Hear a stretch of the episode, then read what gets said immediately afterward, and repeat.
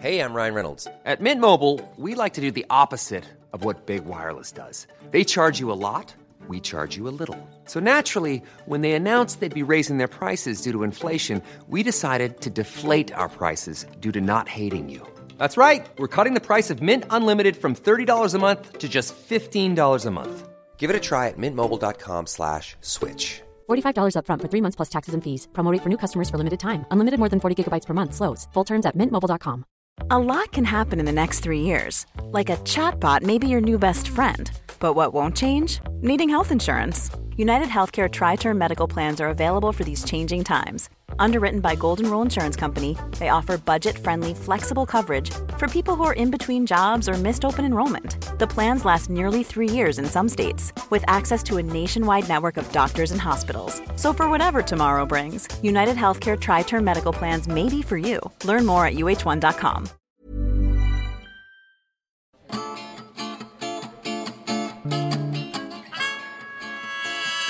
Welcome to Spark London. We tell true stories. We tell them live. And we tell them all across London. This story was told by Emily Lewson in November 2011.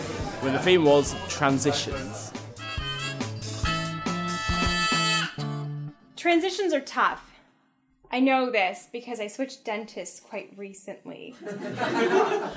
My former dentist, who I had for about 20 years, is named Morty Hershowitz. Now, his name isn't actually Morty Hershowitz, um, although his actual name is no less Semitic sounding. Um, Morty Hershowitz is just an alias I'm going to use for reasons that should become obvious pretty soon. Now, Morty wasn't just a dentist, he was a friend.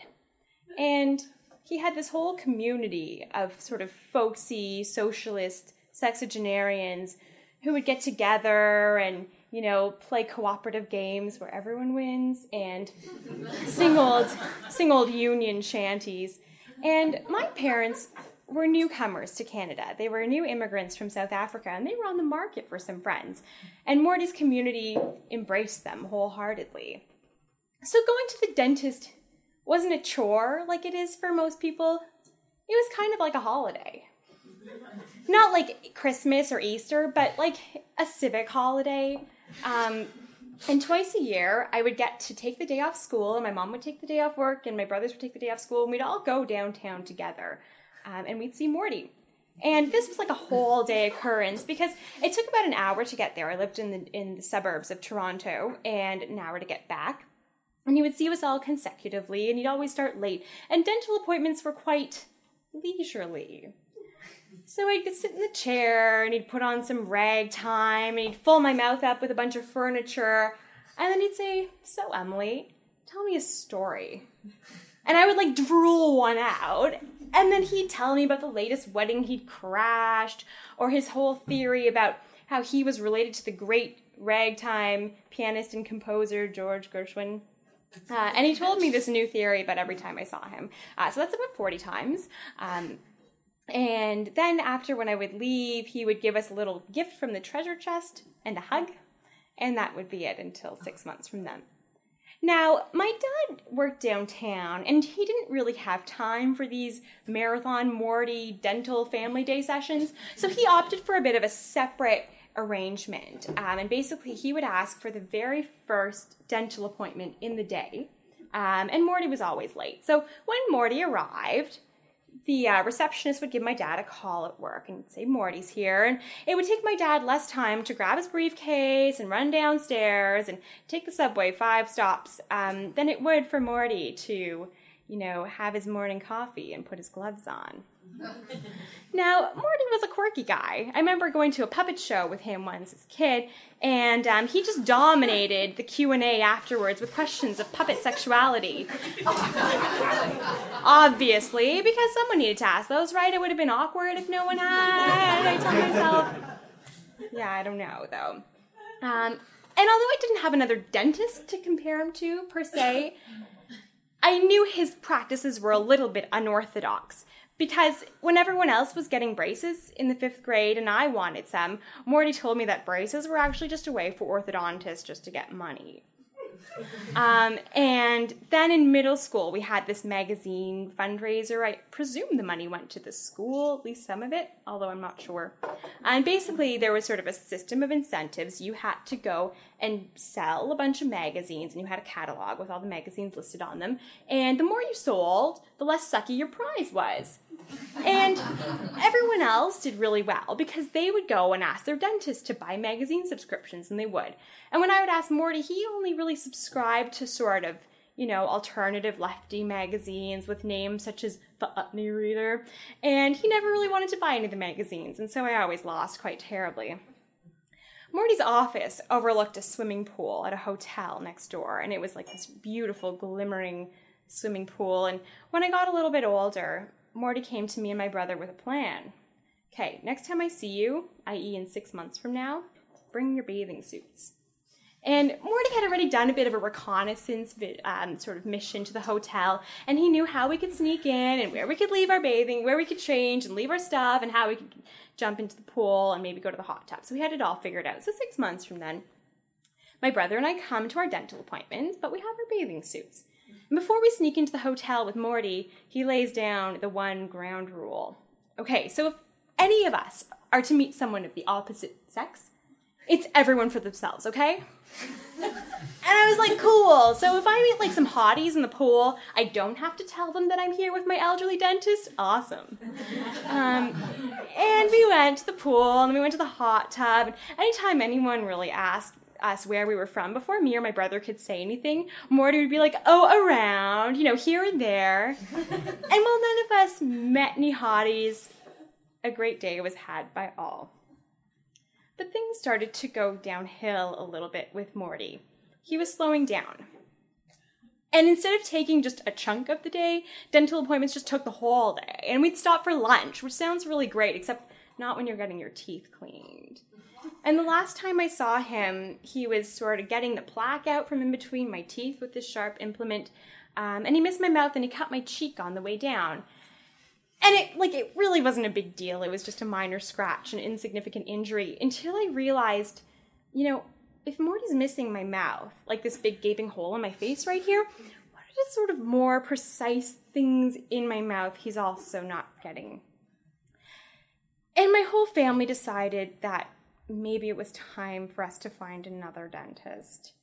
Because Morty needed to retire, and everyone knew that, but Morty so my dad sent him a card explaining everything and thanking him for everything, and we never heard back from him.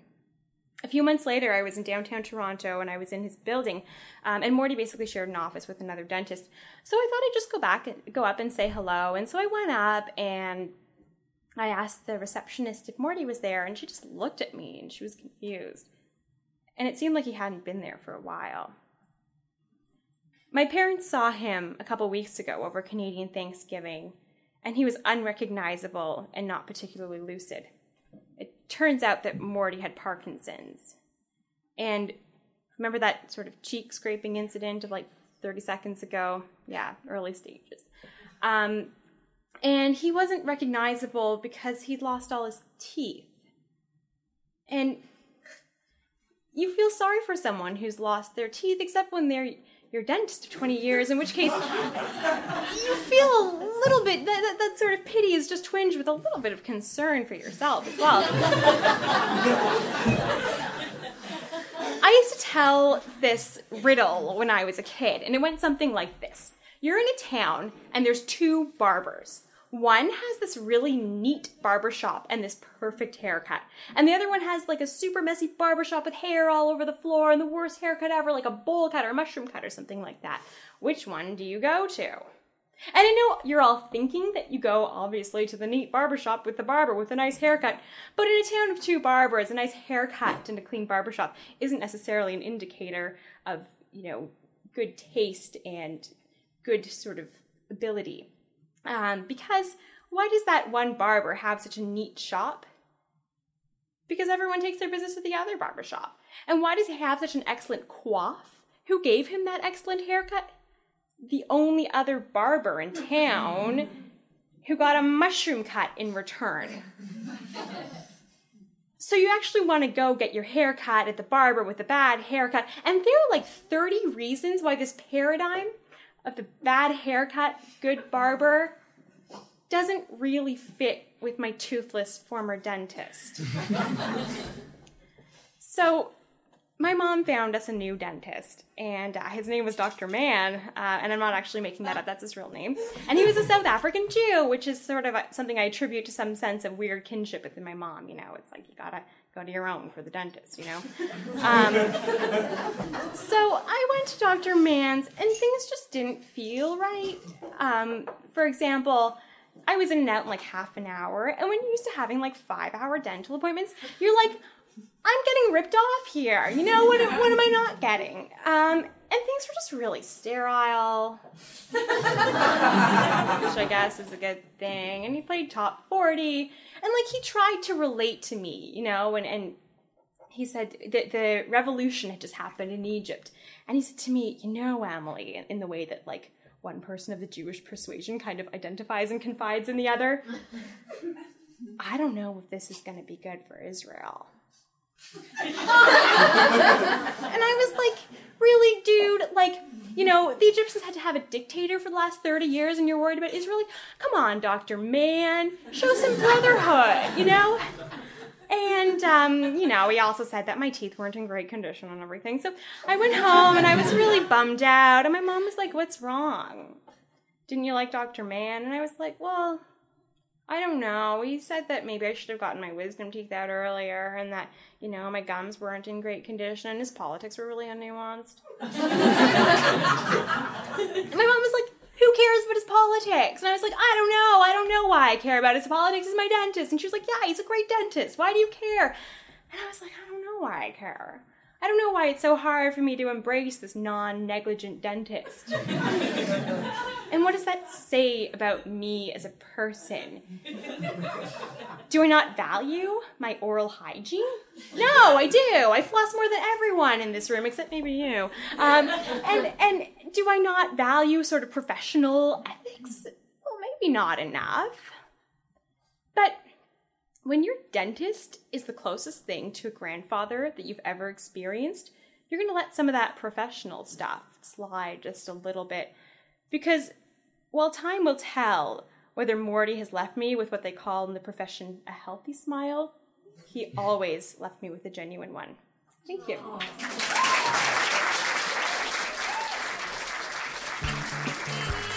For more stories, head to sparklondon.com.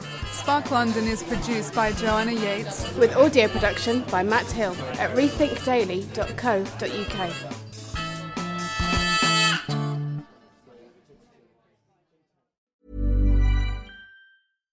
Hi, I'm Daniel, founder of Pretty Litter. Cats and cat owners deserve better than any old fashioned litter. That's why I teamed up with scientists and veterinarians to create Pretty Litter. Its innovative crystal formula has superior odor control and weighs up to 80% less than clay litter.